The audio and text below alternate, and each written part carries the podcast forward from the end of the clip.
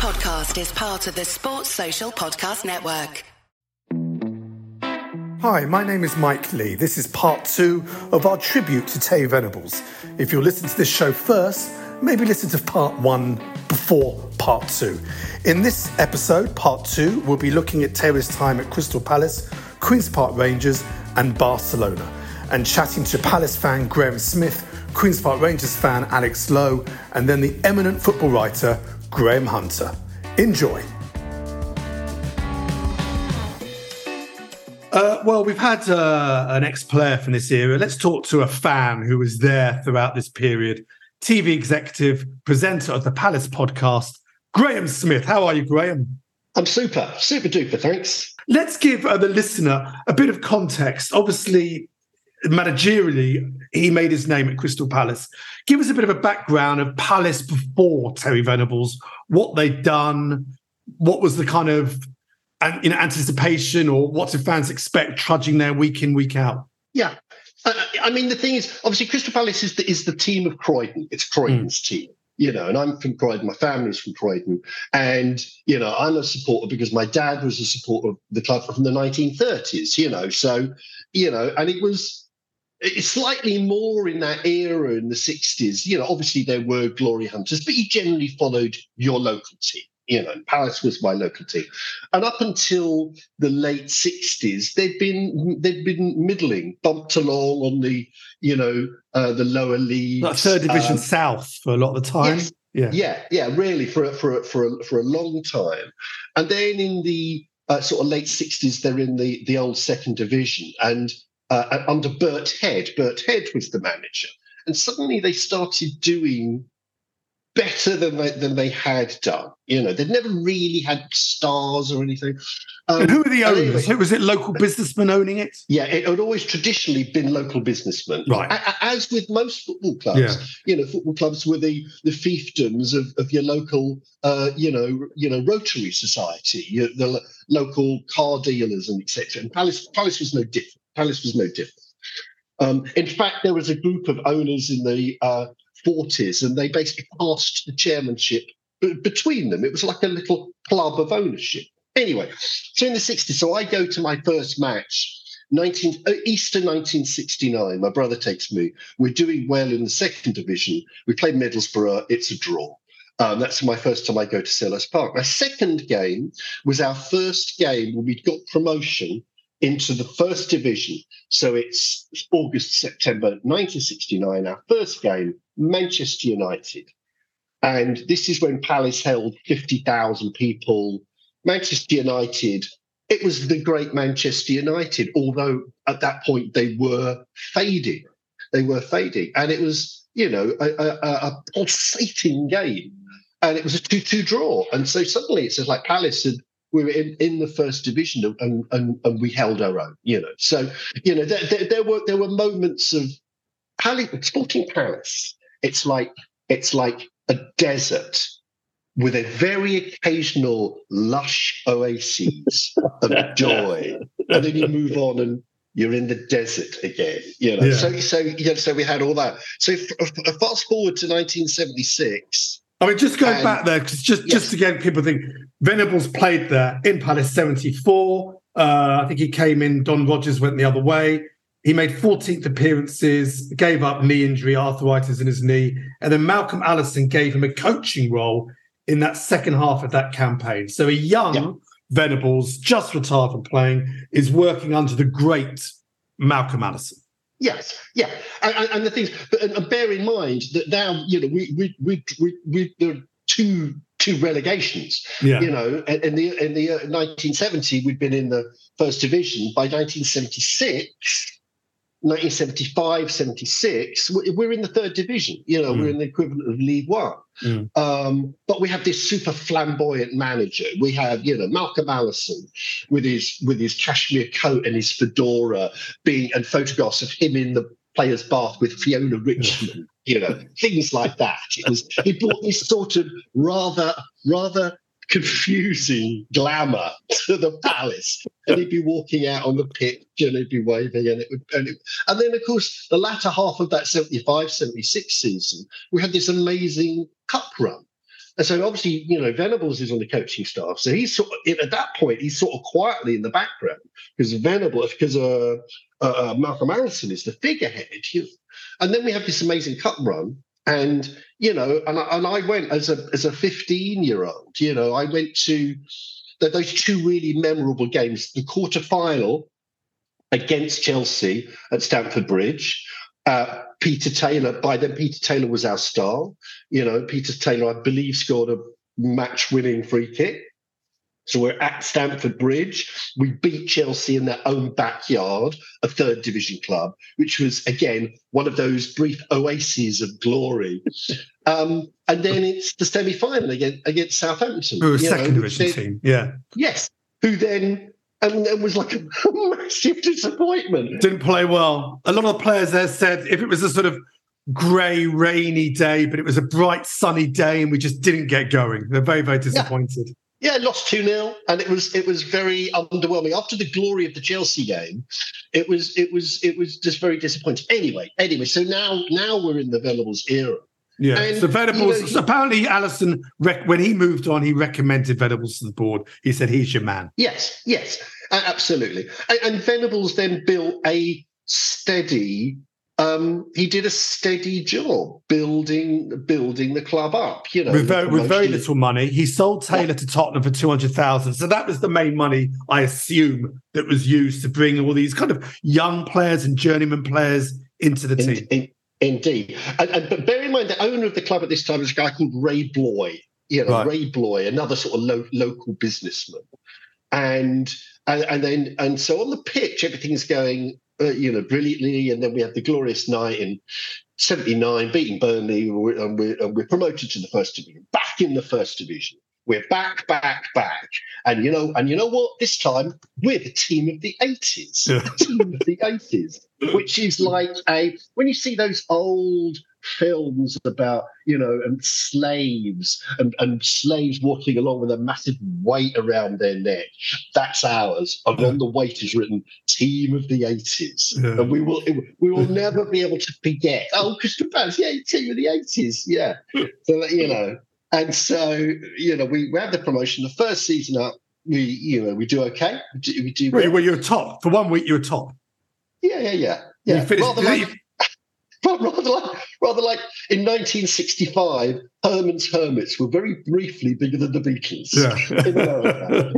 but, the, but that season said she's okay. You finished mid-table, which then was the club's ever, the highest ever league finish. So think, think things are good. Then what? Then what? What went wrong? well, clearly, I mean, obviously, you know, I, you know, as we know, you know, the season started badly, and and quite quickly, um, uh, Venables is off, off to his his his his the, what, what one of the clubs closest to his heart will probably, yeah, probably yeah. Chelsea, QPR, and then we're, we're down yeah, the Yeah, Tottenham you know, as well. Yeah, there's a few. Yeah, he, you know, he, you know, he goes to QPR, but obviously there are massive issues going on at the club because you know a few months after he he, he leaves. Um, you know, Bloy is out and Ron Noades is is in. I can't remember. You might have the facts to hand whether we actually go into administration in early 1981, but that is the point where Ray Bloy leaves and Ron Noades comes in. Um, do you so, think that? Do you think that kind of story though is is kind of repeated by so many clubs? You're traditionally a small club you go for it, you get success, you get a bit of money, you start spending that money, but it's not enough money. You don't have enough money. It's keeping up the Joneses football wise. Then you start struggling, and then th- there's not enough money to cover these wages. And I mean, it happens. It still happens. I mean, it absolutely yeah, yeah, still happens. I mean, it, it, you know, it's still exactly the same now with Crystal Palace. There was a very interesting story. I, I don't know when this is going to go out. A very interesting story about debt from Daniel story in the Independent just about what Crystal Palace is now, you know, and, and that we are we're a, a, a mediocre mid-table if we're lucky Premiership side, you know, you know, decrying the tactics of of of, of, Hodgson. Um, and the the lack of ambition of the owners, but uh, I think the our current owners, at least they've learned the lesson of you know, financial madness ends in disaster, mm-hmm. you know. And it's like Palace have been through it sev- several times, and mm. several people have lost fortunes, yeah, because of it. You know, yes, of course. So, although, but how, but how are you at this particular era? How do you how do you look back at that time under Terry Venables?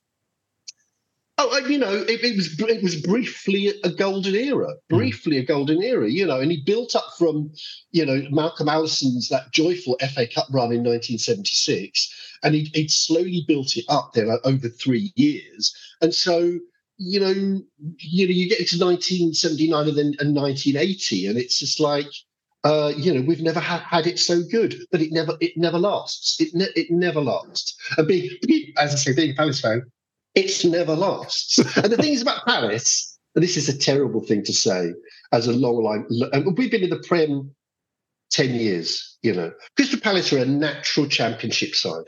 That's what they are. And one of these seasons, we will go down.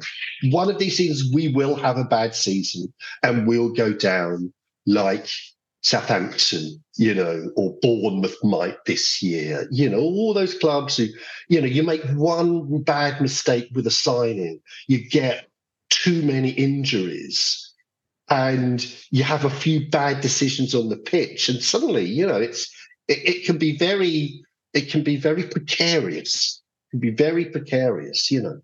So we, we're in this position even now of every point is precious, and we you're always looking five games ahead. Oh God, we've got Bournemouth, we've got West Ham, we've got Bournemouth, we've got Liverpool, we've got Brighton, we've got Chelsea.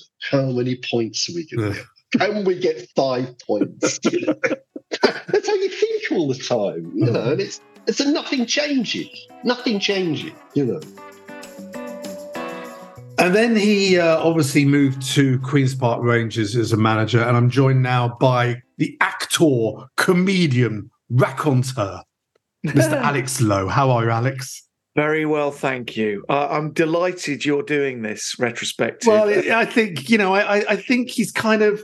There's been some lovely tributes to him in the papers and stuff, but again, you know, they, they do focus mainly on England, obviously.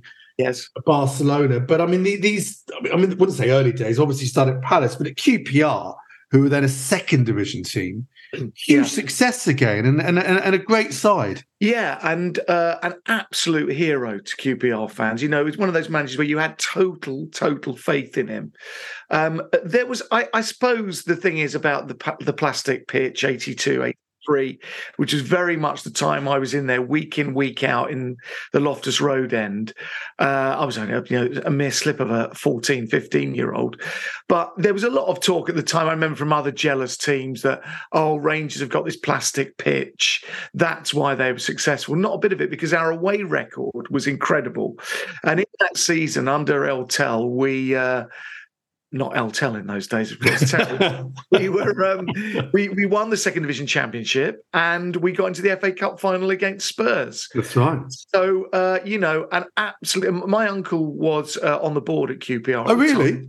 Yes, and he was even deputy chairman when oh, wow. uh, Gregory, I think Jim Gregory was ill for a bit, and because my uncle used to be uh, managing director of Hoover, right? Uh, Perivale, right? Yes, yes. Okay. So quite often when of course in those days I'd be in the Loftus Road end, didn't want to be with the prawn sandwich brigade up in the director's box. But you know, I met Terry Venables around about that time, a huge thrill. And yeah, I mean, he was tactically brilliant. He I I've no doubt he probably got people in like Simon Stainrod and these whether whether at that time maybe totally different to nowadays. There was such a thing as a bargain, but people like Stainrod came in, absolute hero with a coveted QPR number 10 shirt.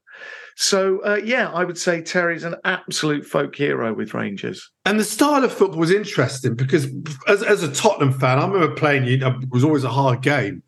But defensively, you were pretty clued up. He liked the offside trap, which a lot of people say he passed on to his mate George Graham, who then went on to win the league with Arsenal, playing that kind of style, all the hand going up and all that.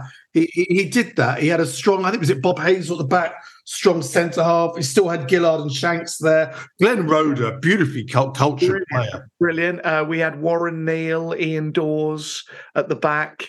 Terry Fenwick, as you say. Um, yeah, really. Uh, I mean, that was really frustrating. I always remember Emlyn Hughes and Rotherham turning up once and just being so frustrated. I mean, it was that was always the perennial cry. It's there to be beaten, the offside trap. And people used to get frustrated and say it was awful. And then in the same breath, they've got their bouncy pitch. and like my players doing sliding tackles and what have you.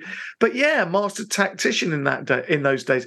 And also really exciting with people like uh, John Gregory, also very cultured midfielder who played for um, England as well. So it was exciting. We and we had, I don't suppose, I think Stan had left just before then, but we certainly had Tony Currie, Simon Stainrod, you know, as I say, John Gregory, really cultured, great player. He liked a stylish player, didn't he? Throughout his time, yeah. whether yeah. it was Gascoigne or whatever, he always loved that kind of maverick player. And he seemed to get the best out of maverick players, where a lot of kind of traditional down managers just couldn't handle them. I think that's probably right. And you kind of imagine he was probably a bit of a wheeler dealer, bit of a, um, you know, a player himself, journeyman player. I, I imagine, you know, uh, players respond to that hugely. Mm. And I mean, that 82, I mean, again, it's very rare. Obviously, Southampton had done it in 76, being a second division team. I think Ipswich as well. But, you know, to, to get into the, the, the cup final 82 when you had then a big Liverpool team and big sides. And there was the famous game, it was the quarterfinal when you played Crystal Palace, his old club, and of course, Clive Allen's old club. And famously, Allen scored, and then a bit like Adebayor did for Man City against Arsenal, ran the length of the pitch to give it to the uh, Palace fans. That was very controversial at the time. Yeah, that's right. Well, and of course, he also scored in the semi final against West Brom. West Brom, who are a very, very, very, very strong team uh, With, as well, then. Yeah, and and I mean, I, I, remember Bob Hazell being superb that day. But I mean, Clive Allen. Just this is off the subject of mm. Terry Venables, but um, you know that was that was often said about that semi-final that oh it just bounced off his foot but you have to be a real poacher to get in that position yeah you, to score a goal like like Clive Allen so yeah were some great players at the time and of course you know, poor old Rangers really, really deserve to win that replay against Spurs. Well, the replay they did, the first game, again, it, they weren't good games for the, the, neutral, even fans there. Tottenham had a very, very long season, 50 odd games, loads of games at the end of the season. They got over the line. But certainly, when in that first game, when Tottenham uh, took the lead, the deflector shot Hoddle, you kind yes. of thought that was it. But then late on, set pieces. We talked about his defensive qualities. He loved a set piece for many of his teams. Uh, and uh, it was uh, the Bob you mentioned, Bob Hazell there, the flick on, and Terry Fenwick getting in between the two defenders. Extraordinary. And, and you, you, couldn't argue that, uh, that, that QPR didn't deserve that replay. Absolutely. I mean, it also arguably, maybe, I mean, I'm always slagging off VAR, but arguably, we had a perfectly good goal from Gary Micklewhite. Uh, John Gregory hit the bar. I don't know whether that was a cross or a shot. But uh, yeah, I mean, so sad for poor old QPR, you know. But what a season to do that, get in the cup final, win the league, as I say, with a fantastic away record, and it was thrilling to watch. Week How did I mean? I don't, I don't remember because obviously after that, I mean, again, a, a second division. Okay, you know, um, sorry, the first division manager, fifth in the league, to go to Barcelona. I don't. He, he got you fifth, 83, 84 you qualified for the UEFA Cup. Do, do, do, you? I know he wasn't there then, but do you remember those UEFA Cup games? How, how they went? I remember a match at. I think we we played at Highbury, and I don't know what that was, but we did have a match there, and that was in that European campaign. Um, I was going out with a girl at the time. I spent a lot of time with her and less time with the football, so. I'm not so good on that. I can tell you about her though. but uh, yeah, no, it was a, it was that was kind of that that was great. And when you look at poor old QPR now, I think that uh, maybe there was just more room for that in those days. Maybe it was much more egalitarian time, but I can't see QPR a getting into Europe anytime soon, and b moving their manager on to Barcelona. Yeah, I mean the other thing that obviously Venables uh, is famous for because it was quite rare to be talked about at the time. His off the field activities, writing Hazell, co-writing Hazell um, yeah. with Nicholas Ball. He had a board game. He had a sort of, you know, he was he loved to sing. He had Scribes West. He, there aren't many of those kind of managers anymore that you might see down down a West End bar doing some karaoke, surrounded by Mad Frankie Fraser and and and whoever. I mean, well, Fiona Richmond famously. I, I, I know it's a real shame about it's a real shame, particularly as a sort of comedy writer mm. and a satirist. You know, to to have those people, it, everything's so flipping squeaky clean. I was thinking about uh, Gary O'Neil, you know, the Wolves manager, mm. suddenly comes in, and where we've had, and this is sounds vaguely racist, but where we've had these European, uh, and I know you're out in Portugal, Portuguese managers.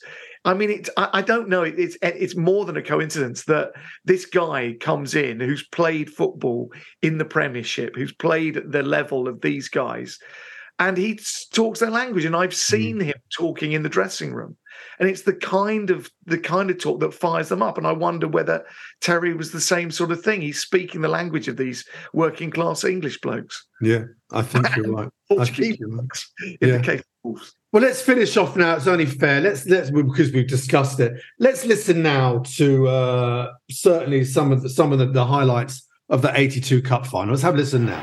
Oh, good tackle by Hoddle on Waddock. Roberts Hoddle. Hoddle! It's there! It's there! He won it with the tackle and he scored the goal! Glenn Hoddle, the pride of Tottenham, has sent the fans delirious again. Stainrod with the long throw for Queen's Park Rangers. Roberts, it was Hazell's flick, and Fenwick was in there, and it's a goal! Terry Fenwick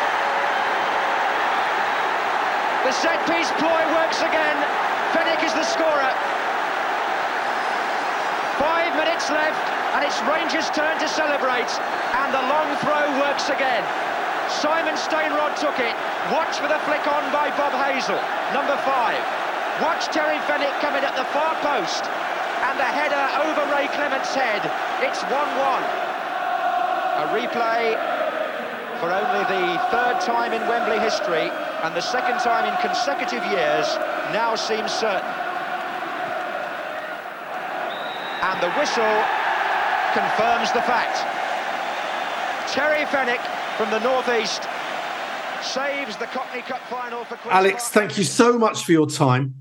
Uh, you have, for those of you who don't know, uh, you you are the face, the mask, whatever you want to call it, the behind the huge success of Clinton Baptiste. Another tour coming up. Where can people get tickets and where are you playing? Yeah, please go to clintonbaptiste.com forward slash tour. I've got 100 dates up and down the country. The moment I get off this call, I've got to get back to writing the flipping thing.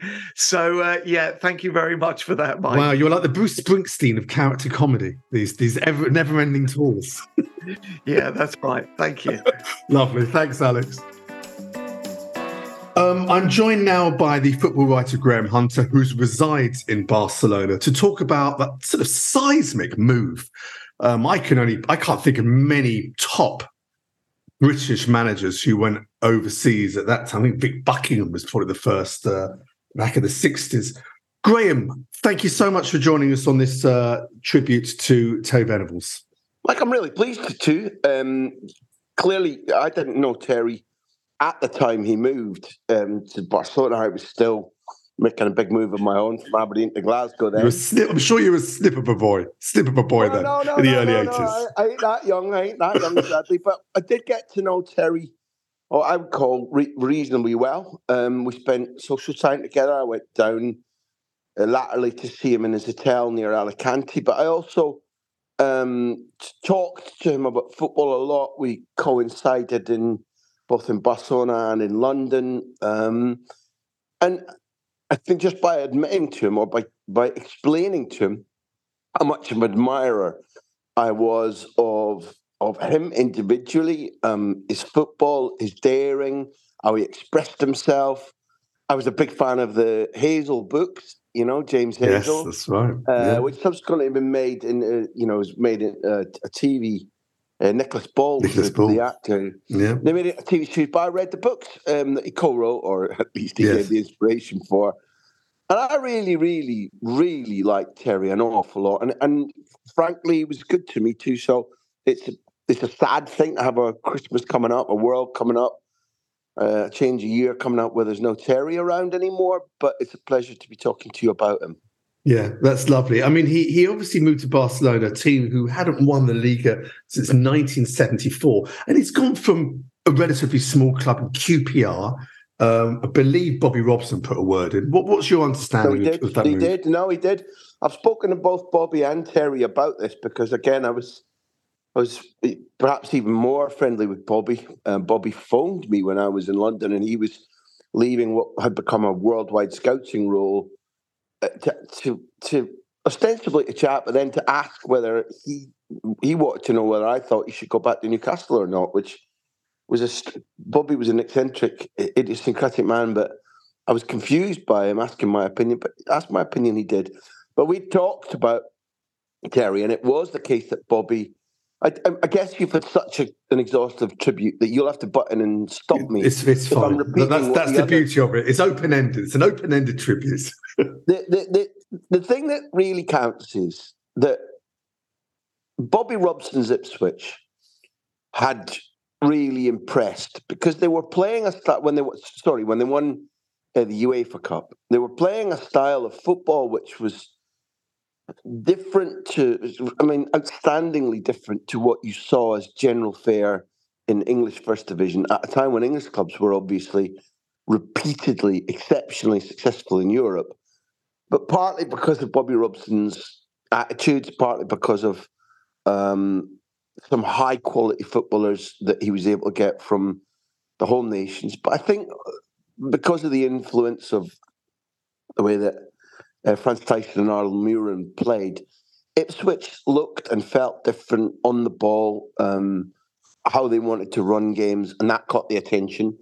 And the reason it, it caught the attention, particularly at Barcelona, because if you want to understand why Terry, it's accurate to say that Bobby recommended, Bobby Robson recommended him, but it's not enough, not by any means. Terry came to a place, and, and nor is it enough to say, you know, they they hadn't won the, the league title since Johan Cruyff arrived as a player. That, again, that's not quite enough. What was happening was, um, I don't know if your listeners know, but Spain had been a dictatorship until 1985. One of the areas of Spain that had been most damaged by that was Catalonia. Barcelona is the biggest city in Catalonia.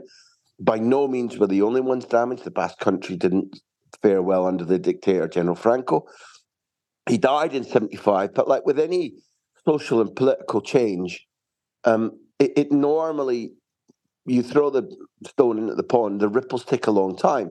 So by, let's say, the 1980, they're beginning to plan for semi-autonomy and a parliament in, in Catalonia. So suddenly they're in this um, this spring whereby everything's optimistic, everything is we want to be self-determining. We, we, we want to throw off the shackles of. I mean, remember they'd been under a dictatorship since the since the late thirties, and therefore it really was a you know an effervescent time of of change. And and one of the things that was happening was at Camp Nou they were looking at why are we not a successful club? Well, it, it, and it wasn't simply by any means people should think of Barcelona did not resemble the club that they have been in in the 90s onwards until today, whereby they're still regarded today as a as a sizable, important club. From the 90s until now, they've been deeply influential in people's ideas of of, of what a star footballer is, what, what what flowing football should be. That's that. My, that bears no relationship to what Terry was about to take over. Um, in the early 80s, remember the league was consistently won by Real Sociedad and Athletic Club.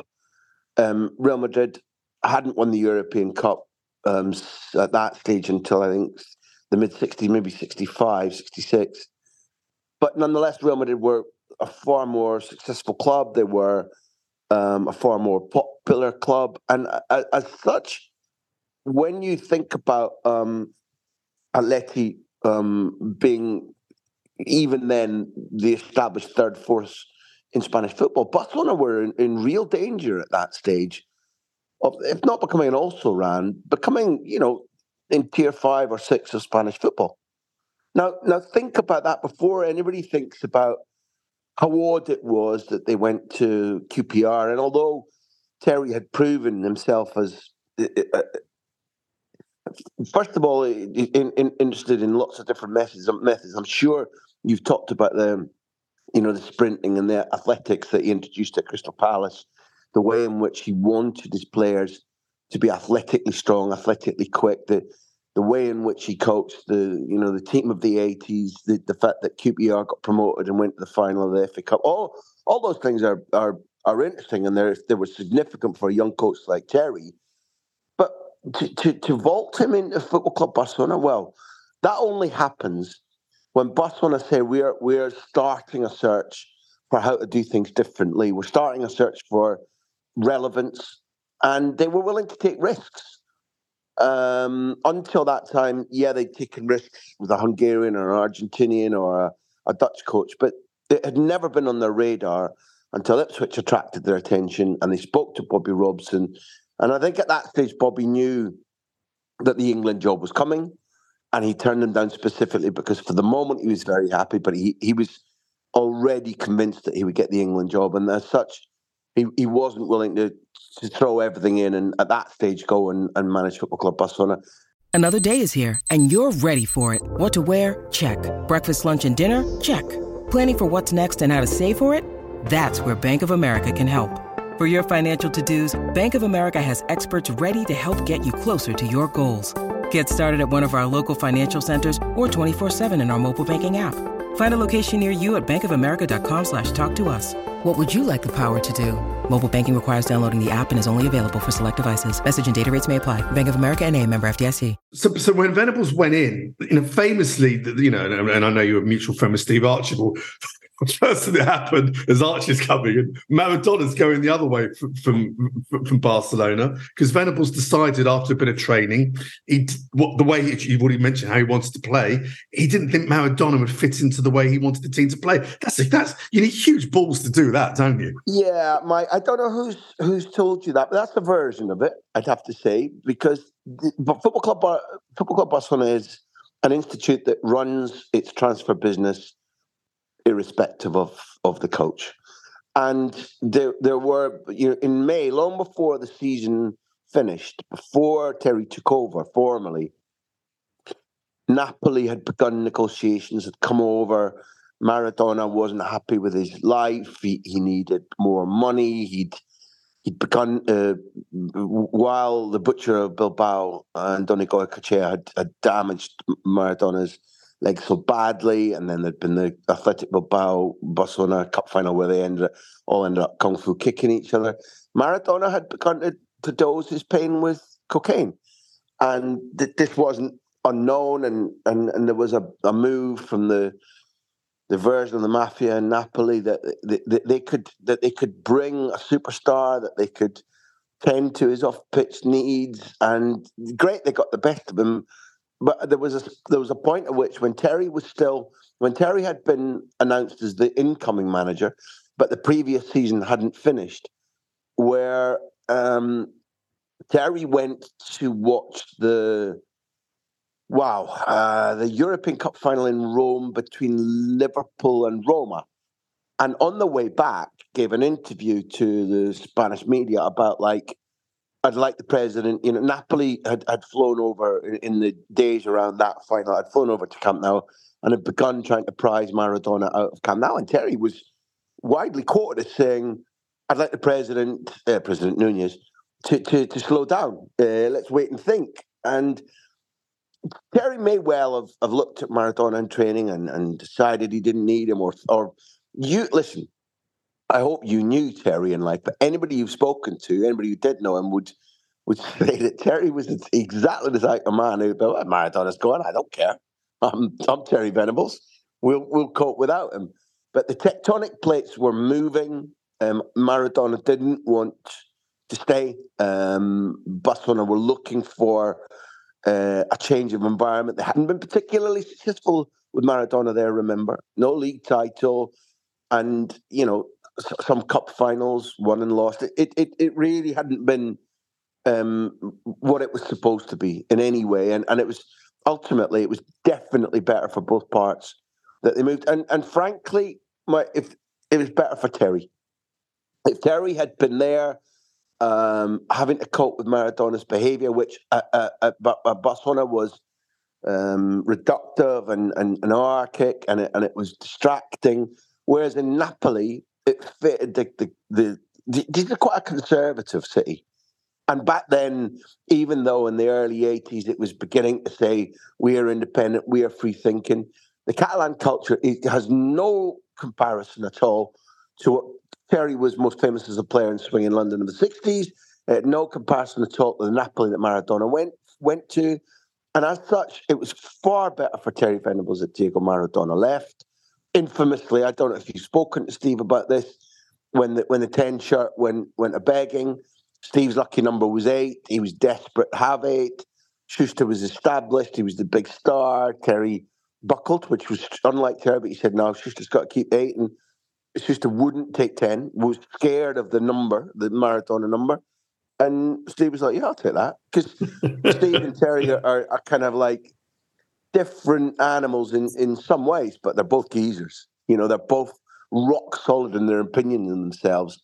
And um, what I would say is that Terry came into a club where it was it was reeling.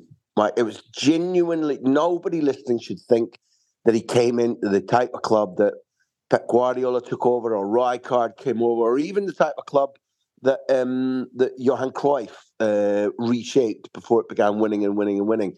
Terry's job was very, very, very big indeed. I, I personally think it's. I'll let you get a question in a second now. I personally think that his work and his achievements and his impact on on Catalan football are, are deeply, deeply undervalued. Yeah, I think you're right. I think you're right. Absolutely.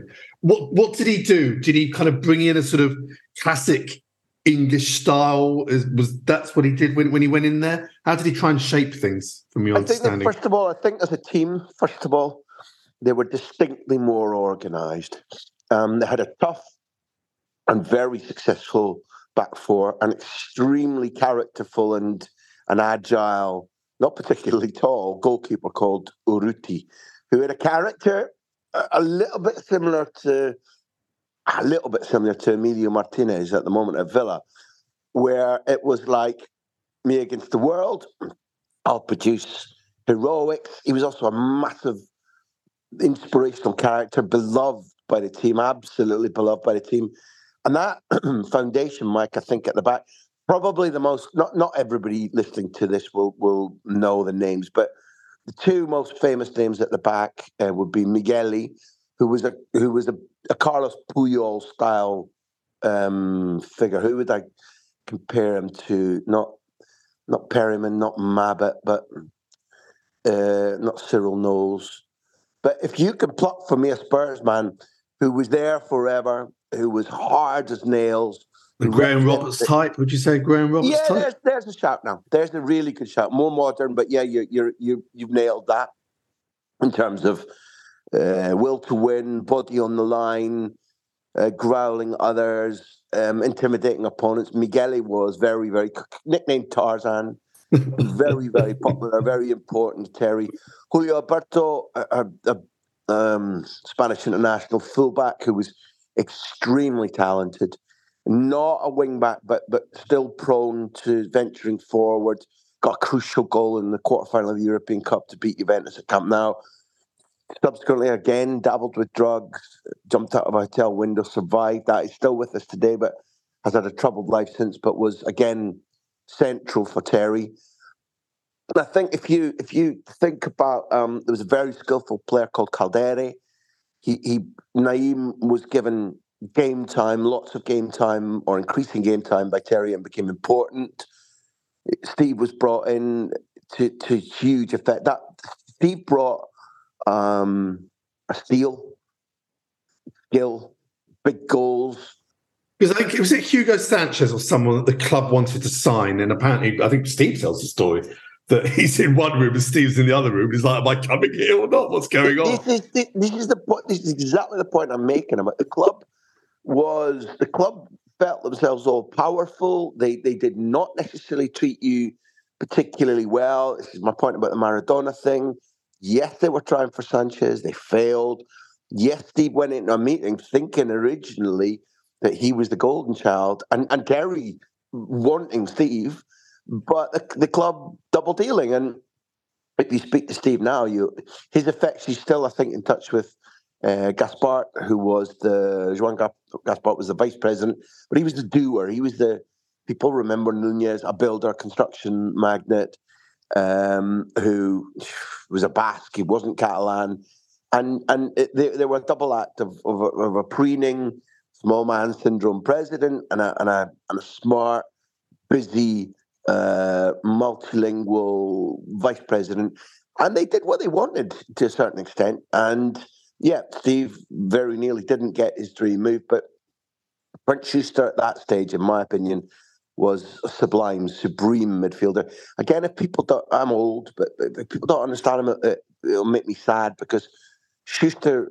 who eventually played for Atleti and Real Madrid as well as Barcelona, was a, a sensational um, ball playing, free kick taking, um, sort of flash and flop of um, blonde hair, really glamorous football guy who I still work with to this day, and he's oh, still wow. extremely um, interesting and fun, and speaks very good English. Didn't didn't so much, I think, then, but he was Steve's roommate. But he was a special, special footballer. I promise you. I, I mean, I guess you, because you're a football lover, I guess you hmm. remember him. Or yes, I remember Schuster. Yes. So there's, there, there were there were elements that were really important across the team there. But to, to answer your question, what Terry brought in, I think, was um, a, a certain degree of physical fitness, um, an organization whereby, let, let, let, me give you a stat, for example. You pointed out that Barcelona hadn't won the title for what was it, maybe 74, years. I think was the last one, yeah. Yeah. 74.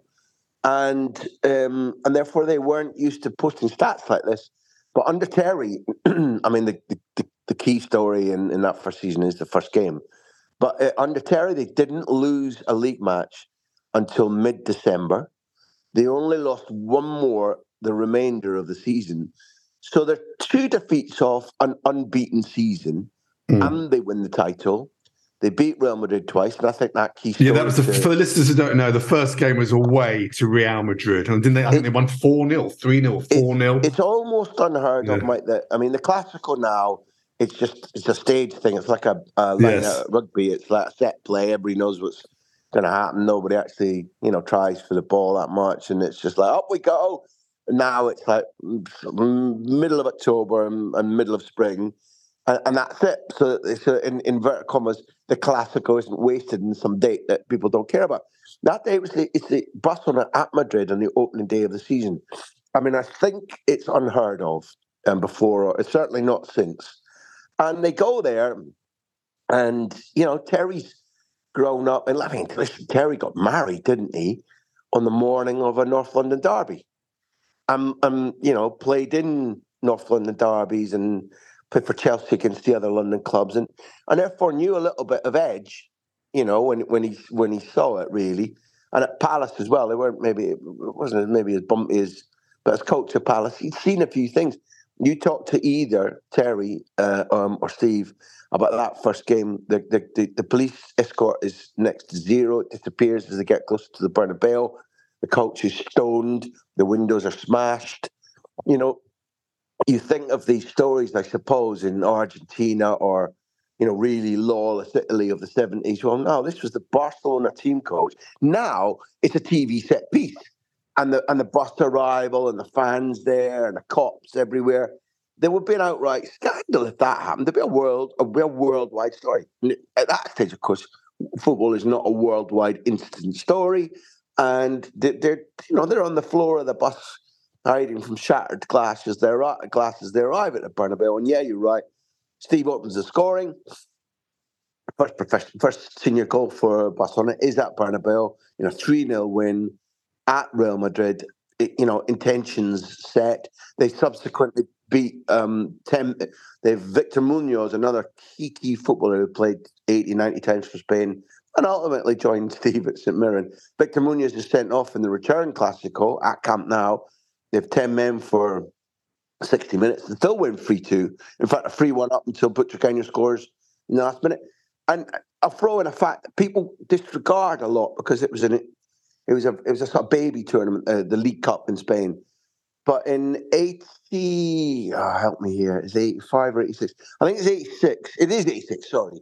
In May 86, um, Terry wins the, the League Cup for Barcelona, beating Betis in the final.